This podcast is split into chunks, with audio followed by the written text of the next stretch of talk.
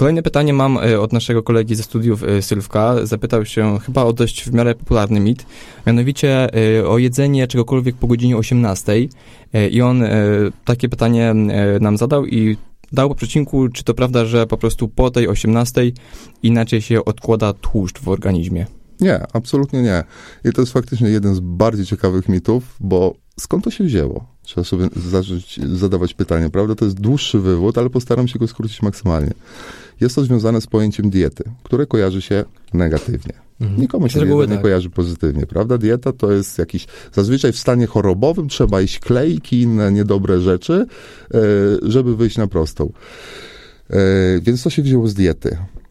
Dieta dotyczyła jednostki chorobowej. Jednostki chorobowe, szpital. Szpital, kuchnia czynna od godziny czwartej do godziny szesnastej. Później zamykana.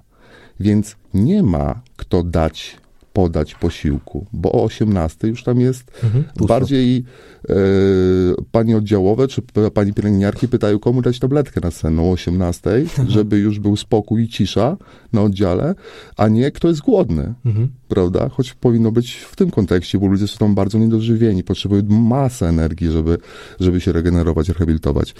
Stąd się też wzięło pojęcie, że po 18 nie jemy. Dlaczego? Bo nie ma kto przywieźć jedzenia, więc pielęgniarki, o oddziałowe tłumacząc to, e, no mówił, że taka jest zasada dietety, dietetyczna. Dietetycy kliniczni nie mieli co zrobić, no przecież nie będą serwowali ludziom, prawda, mhm. zakłócali porządku na oddziale.